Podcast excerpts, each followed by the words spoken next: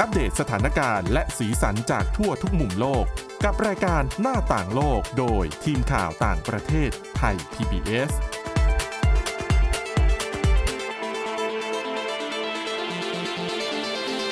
สวัสดีค่ะ คุณผู้ชมและคุณผู้ฟัง ต้อนรับเข้าสู่รายการหน้าต่างโลกกันอีกครั้งหนึ่งนะคะ วันนี้ค่ะ พบกับดิฉันสวรักษ์จากวิวัฒนากุล และคุณชลันทรโยธาสมุทรค่ะ สวัสดีค่ะนะคะอะแน่นอนวันนี้เป็นประเด็น เกี่ยวกับเรื่องของการประชุมสุดยอดอาเซียนนะคะค่ะที่เพิ่งผ่านพ้นไปเมื่อสัปดาห์ที่แล้วนี่ค่ะเอง ปีนี้มีความน่าสนใจหลายอย่าง ส่วนตัวดิฉันเนี่ยสิ่งที่อยากเห็นก็คือ ผู้นำคนใหม่ของกัมพูชา อยากจะเห็นว่าเวลาที่อ่าฮุนมาเนตเนี่ยขึ้นค่ะแบบในเวทีระดับสากลแบบเนี้ยการพูดการการวางท่าทางแล้วก็นโยบายของเขาเนี่ยจะเป็นยังไงบ้างค่ะ ก็การประชุมครั้งนี้ถ้าเทียบกับคือครั้งนี้เป็น ประชุมปกติอาเซียนเราจะมีประชุมระดับผู้นำสองครั้งเนาะก็จะแบบกลางๆ หรือต้นปี ซึ่งอินโดนีเซียเนี่ยจัดไปแล้วที่ลาบวนบาโจ แต่ว่าครั้งเนี้ยเป็นครั้งสุดท้ายของอินโดนีเซียในฐานะเจ้าภาพปีนี้ที่จะจัดค่ะการประชุมระดับผู้นำประเทศสิบชาติสมาชิกอาเซียน แล้วก็ประเทศที่จะเข้าร่วมประชุมนะคะ ปีนี้ได้เห็นอย่างน้อยๆเนี่ยสามประเทศที่มีการเปลี่ยนตัวรัฐบาล แล้วก็อ่าค่ะเปลี่ยนหน้าคนเข้ามาร่วมประชุมเมื่อเทียบกับ การประชุมครั้งที่แล้วที่ลาบวนบาโจนะคะ คนแรกเลยก็คุณสวรักษ์บอกไปแล้วอ่าคุณมาคุณเนมาตเนตนะคะนายกรัฐมนตรีคนใหม่ของกัมพูชาอีกสองคนหนึ่งในนั้นต้องเป็นไทยถูกไหมใช่อ่าแต่ว่า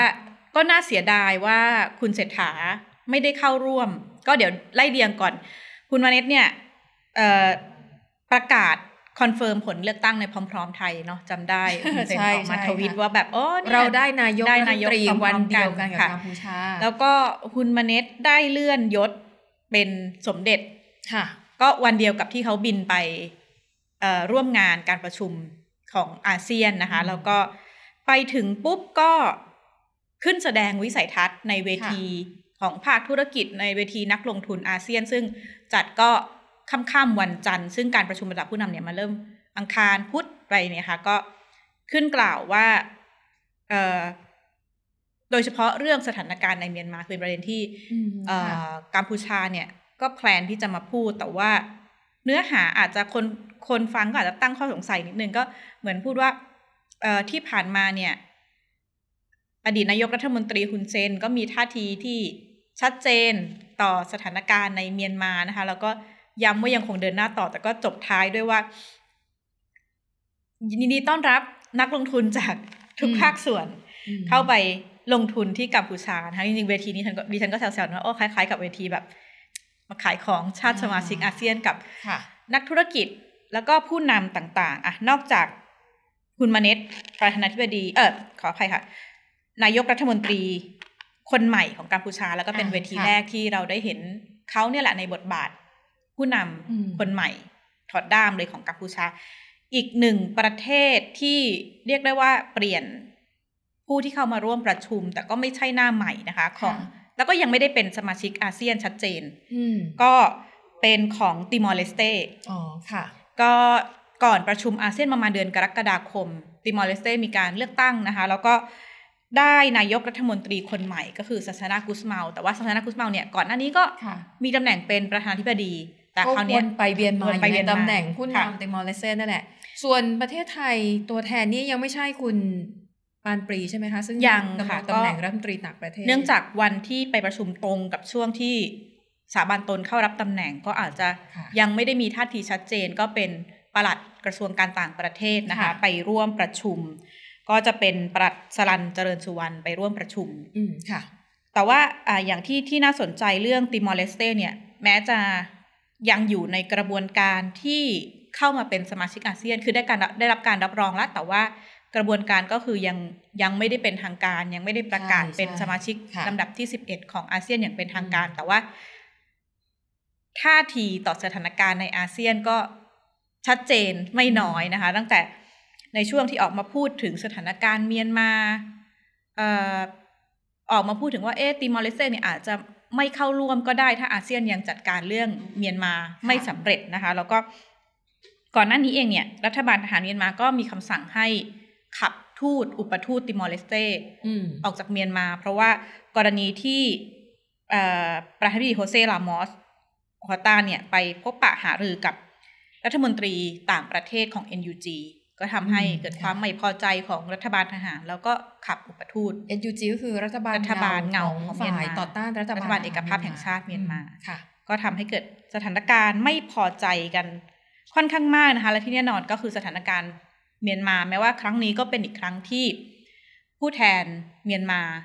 ไม่ได้เชิญเข้าร่วมประชุม เพราะว่าอีกแล้วยังถือค่ะเป็นอยู่ในช่วงที่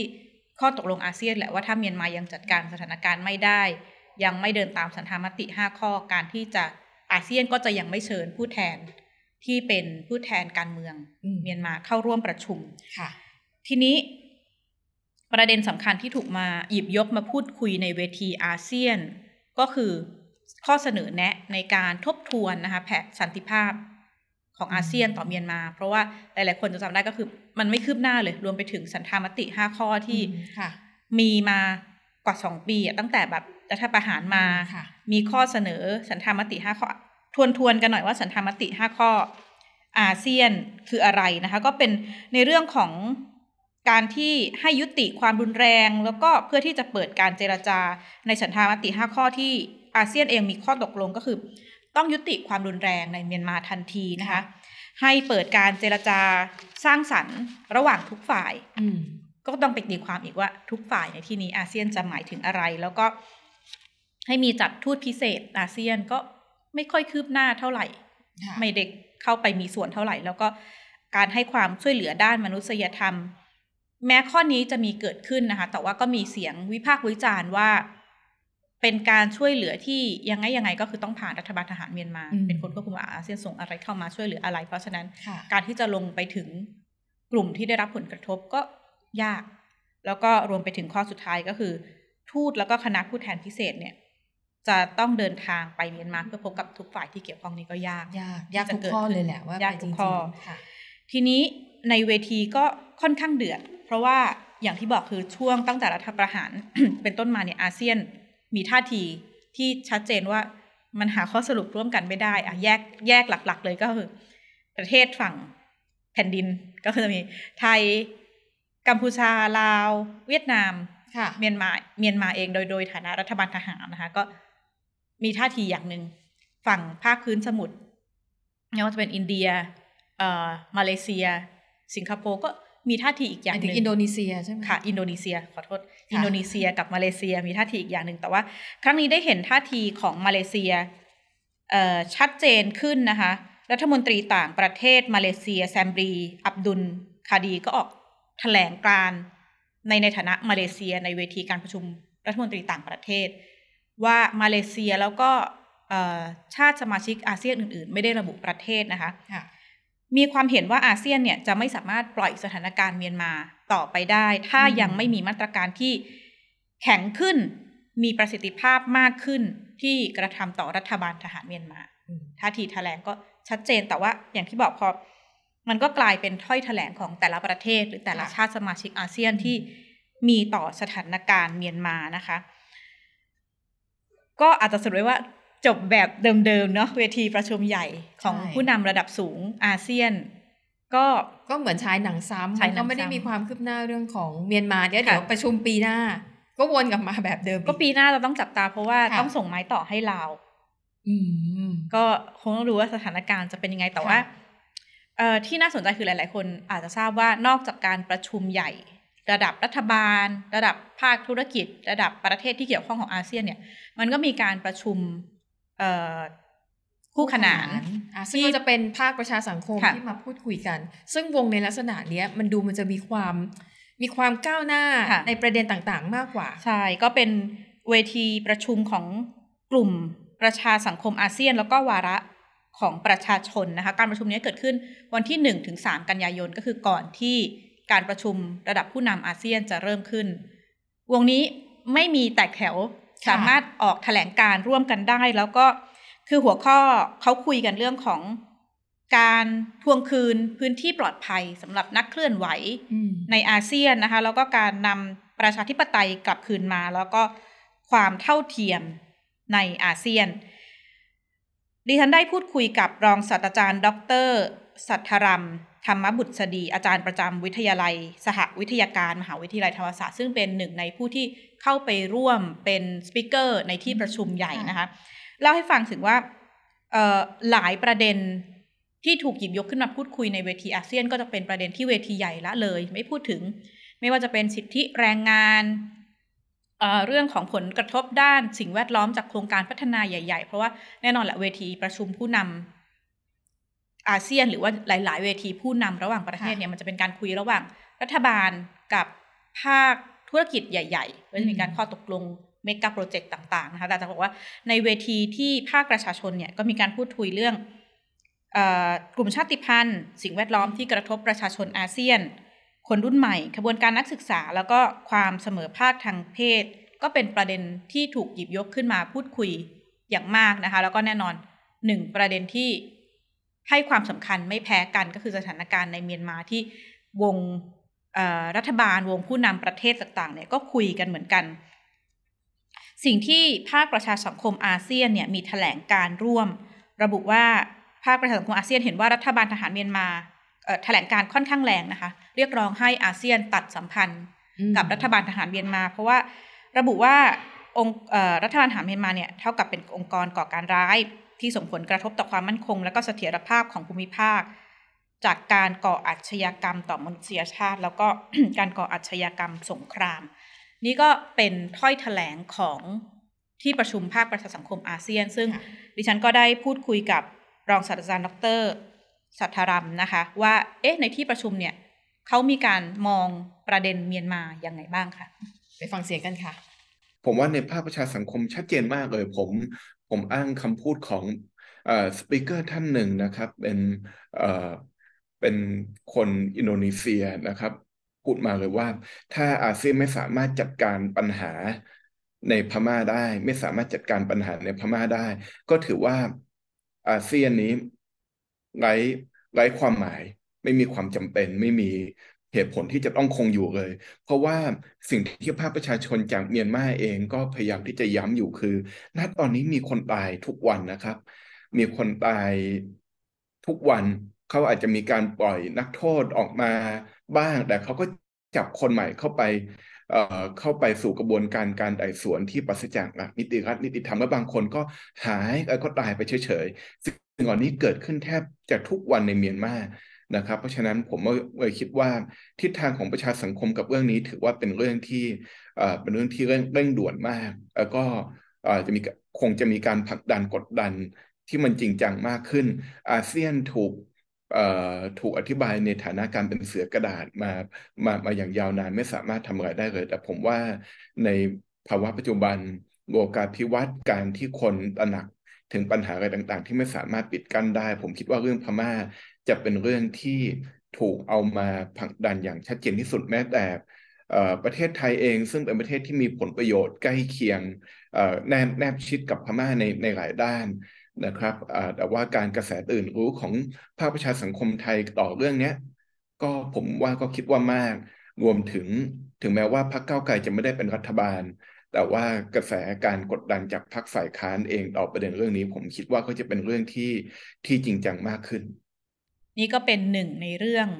ที่หลาย ๆ คนก็บอกว่าอาเซียนต้องทำอะไร สักอย่างนี่แหละเรื่องสถานการณ์เมียนมาจะปล่อยไปอย่างนี้ ไม่ได้เพราะไม่งั้นก็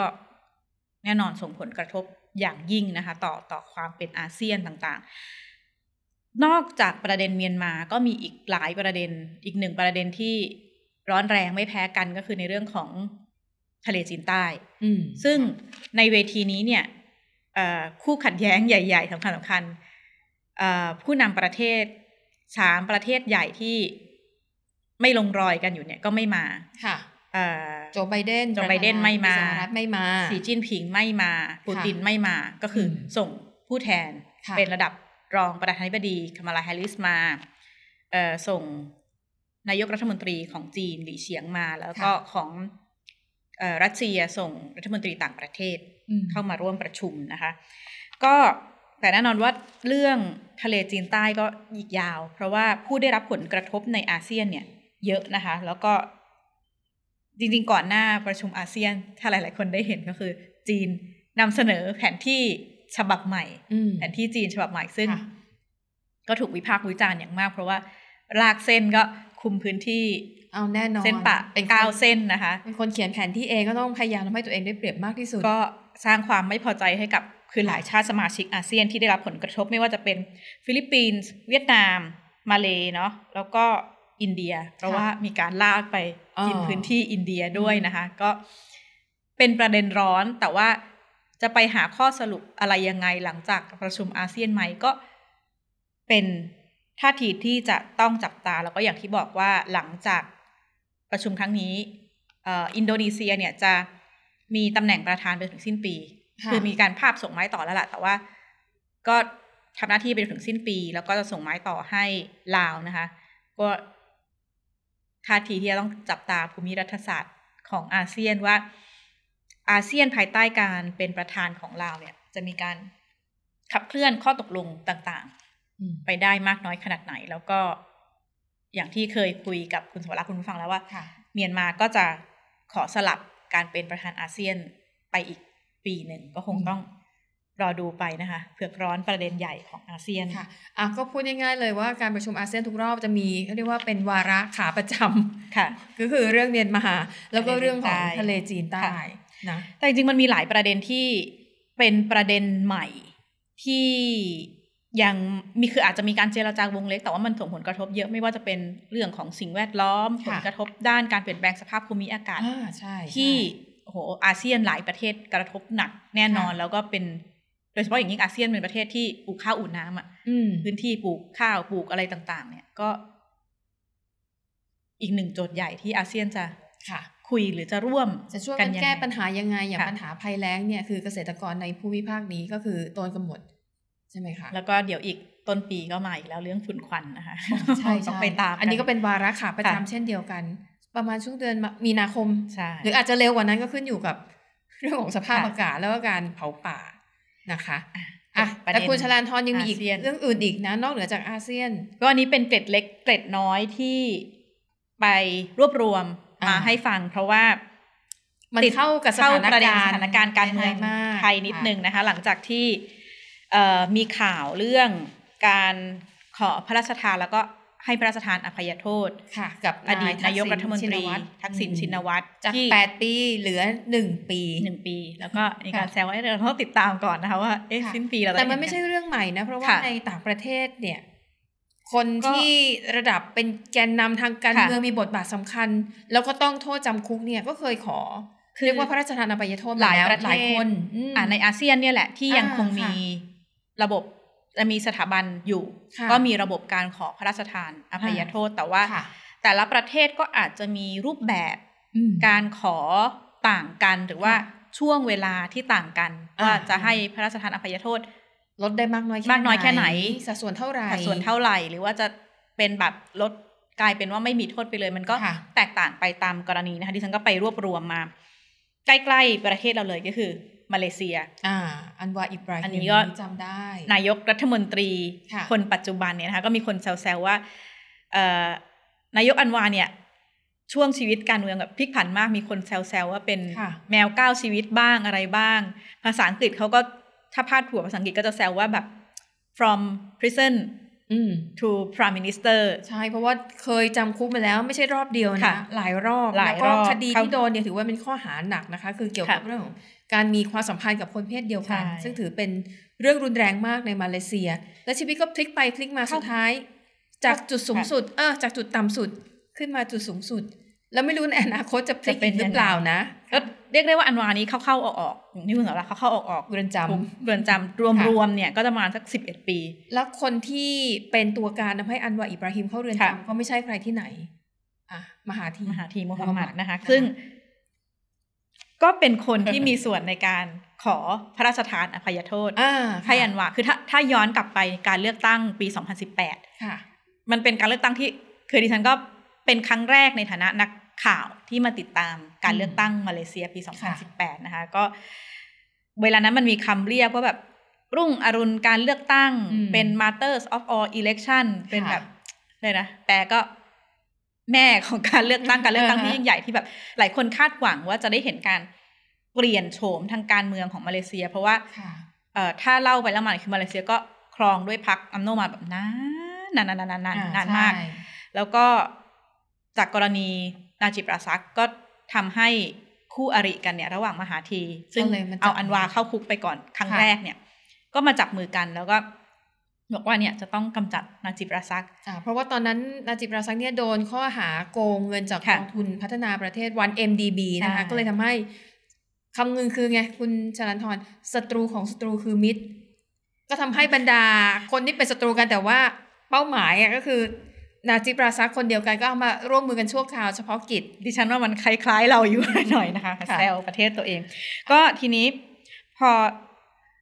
ถ้าระหว่างนั้นเนี่ยหลาย ๆ คนจำภาพได้ปี 2017 2017จะมีภาพอันวาเนี่ย ดูผลการเลือกตั้งจากในคุกจากจากในโรงพยาบาลในคุกแล้วก็ณเอ่อประมาณสักสองสัปดาห์หลังหลังชัยชนะของมหาเทมุฮัมมัดก็มีการยื่นเรื่องแล้วก็อานอยอิบราฮิมก็ ได้พระราชทานอภัยโทษโดยสมบูรณ์เลยนะคะ ก็คือนั่นหมายความว่า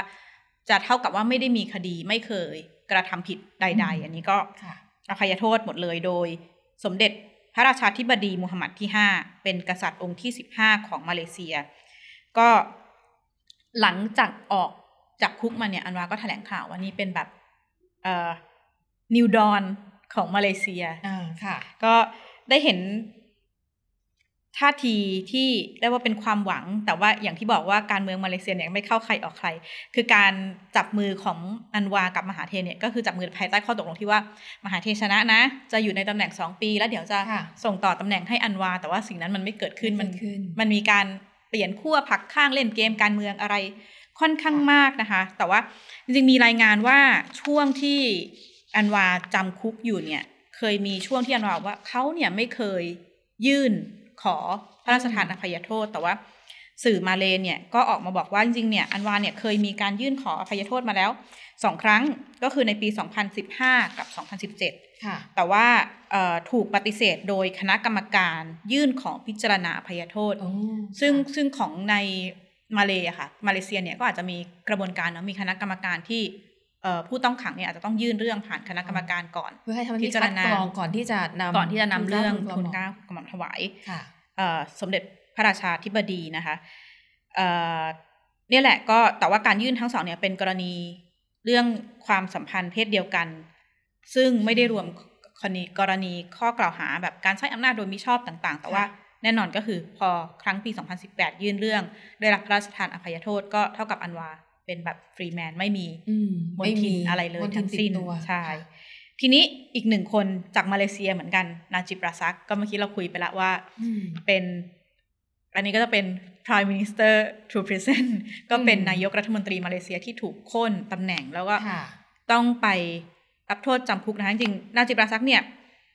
เอ่อ ก็ต่อสู้คดีความต่างๆ มาตั้งแต่โดนโดนฟ้องร้องเนี่ย พอสมควรแล้วก็ เมื่อ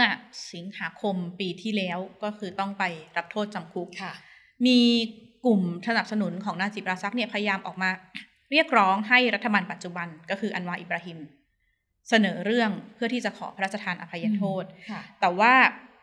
เอ่อประเด็นนี้มันเลยกลายเป็นเผือกร้อนของรัฐบาลอันวาที่ยังไม่ได้มีท่าทีอะไร เพราะว่ารัฐบาลใหม่ของอันวาก็เกิดจากการรวมของพรรคร่วมรัฐบาล เยอะๆ คือถ้ามองการเมืองมาเลเซียมันก็เป็นการ มันไม่มีพรรคไหนที่แบบชนะ ก็ว่าไปก็คล้ายๆกับของไทยเรา มีเต็มที่พรรคร่วมรัฐบาล เยอะ เยอะค่ะ ซึ่งประเด็นเนี้ย เป็นประเด็นที่บางพรรคร่วมรัฐบาลบอกว่าเป็นแบบไม้ตายเลยถ้าเกิดการเดินเรื่องนี้ขออภัยโทษนาจิบเมื่อไหร่นะอืมก็จะไม่สนับสนุนละอืมก็จะต่างพังอีกรัฐบาลก็พัจะงอยู่อีกไม่ได้อีก ก็เรียกได้ว่าเผือกร้อนก็น่าจะยังไม่เห็นการอืมยื่นขออภัยโทษกรณีของนาจิบราซักนะคะค่ะอันนี้มาเลเซียเนาะ อีกประเทศหนึ่งที่ได้เห็นท่าทีกระบวนการของการยื่นขอพระราชทานอภัยโทษก็กัมพูชา อืมค่ะ ก็เกิดขึ้นหลายกรณีนะคะสำหรับนักการเมือง อันนี้อาจจะไม่ได้เป็นระดับผู้นำแต่ว่า ก็เป็นอดีตหัวหน้าพักสงเคราะห์ชาติเกิมสุขขาค่ะ ก็อดีตหัวหน้าพัก CNRP นะคะพักฝ่ายค้านกัมพูชา ที่ตอนนี้กัมพูชาก็จะเรียกได้ว่า ไม่เห็นฝ่ายค้านละอืมเอ่อเขาถูกตัดสินคือขณะอาจจะต้องย้อนย้อนกลับไปก่อนว่าในช่วงที่มีการแข่งขัน คู่ขี้สูสีเลยระหว่างพรรคฝ่ายค้าน CNRP กับ อดีตนายกรัฐมนตรีฮุนเซนเนี่ยค่ะกัมพูชาก็เป็นเรียกได้ว่าเป็นเบอร์ต้นๆที่มีแนวโน้มที่จะเข้ามาแข่งขันกับเอ่ออดีตนายกรัฐมนตรีฮุนเซนนะคะปปี 2014 เนี่ยเขาถือเป็นนักการเมืองฝ่ายค้านคนแรกที่ได้รับเลือกให้เป็นรองประธานรัฐสภาอืมไม่เคยมีสิ่งนี้เกิดขึ้นเลย แล้วก็แต่ว่าไม่กี่เดือนจากนั้นเนี่ยก็ถูก ตัดสินจำคุก 5 เดือน กรณีที่ไม่ไปขึ้นศาลคดีที่เกี่ยวข้องกับสมาชิกพรรค CNRP สองคนนะคะ แต่ว่ากรมสุขาก็บอกว่าเนี่ยเป็นการเอ่อดำเนินคดีเพื่อการกลันแกล้งทางการเมืองอืมก็เลยไม่ไปขึ้น แล้วก็นำไปสู่การมีโทษจำคุก 5 เดือนเนี่ยแหละ แต่ว่าท้ายที่สุดเนี่ยพระบาทสมเด็จ พระบรมนาถนโรดมศรีหมุนีเนี่ยก็ได้พระราชทานอภัยโทษให้กับค่ะเติมสุขาแต่ว่าเหมือนเล่นเกมนะพระราชทานอภัยโทษเสร็จณเวลานั้นอืมตอนนี้เขาก็โดนโทษจำคุก 27ปี โทษใหม่อีก โทษใหม่นะคะ ก็ค่ะเริ่มตั้งแต่ช่วงต้นปีที่ผ่านมา แต่ว่าก็จะเป็นลักษณะตัดสินให้จำคุกที่บ้านไป ค่ะนี่ก็เป็นอัเรื่องราวความคืบเคลื่อนไหวต่างๆ ที่น่าสนใจในอาเซียนค่ะนะคะ ซึ่งมีหลาย ๆ เหตุการณ์ที่ว่าล้อไปกับการเมืองไทยสถานการณ์ที่เกิดขึ้นในเมืองไทยนะคะ และนี่ก็คือเรื่องราวรายการจากรายการหน้าต่างโลกนะคะ คุณผู้ฟังคุณผู้ชมนะคะ ถ้าสนใจรูปแบบใหม่ของเรานะคะค่ะ จริงๆ ก็ไม่ใหม่เท่าไหร่เพราะว่าออกอากาศแบบนี้มาพักหนึ่งแล้วนะคะ สามารถเข้าไปติดตามได้ใน YouTube อีกช่องทางหนึ่งนะคะ พิมพ์คำว่าไทย PBS Podcast นะคะ เรื่องราวเนื้อหาก็จะอัดแน่นเหมือนเช่นเคยค่ะแล้วก็ผู้ดำเนินรายการก็จะสลับสับเปลี่ยนกันค่ะมาทำหน้าที่นำเสนอเรื่องร้ายให้คุณผู้ฟังผู้ชมได้ติดตามกัน วันนี้หมดเวลาแล้วขอบคุณสำหรับการติดตามค่ะ เราสองคนและทีมงานลากันไปก่อนพบกันใหม่ตอนหน้าสวัสดีค่ะ สวัสดีค่ะ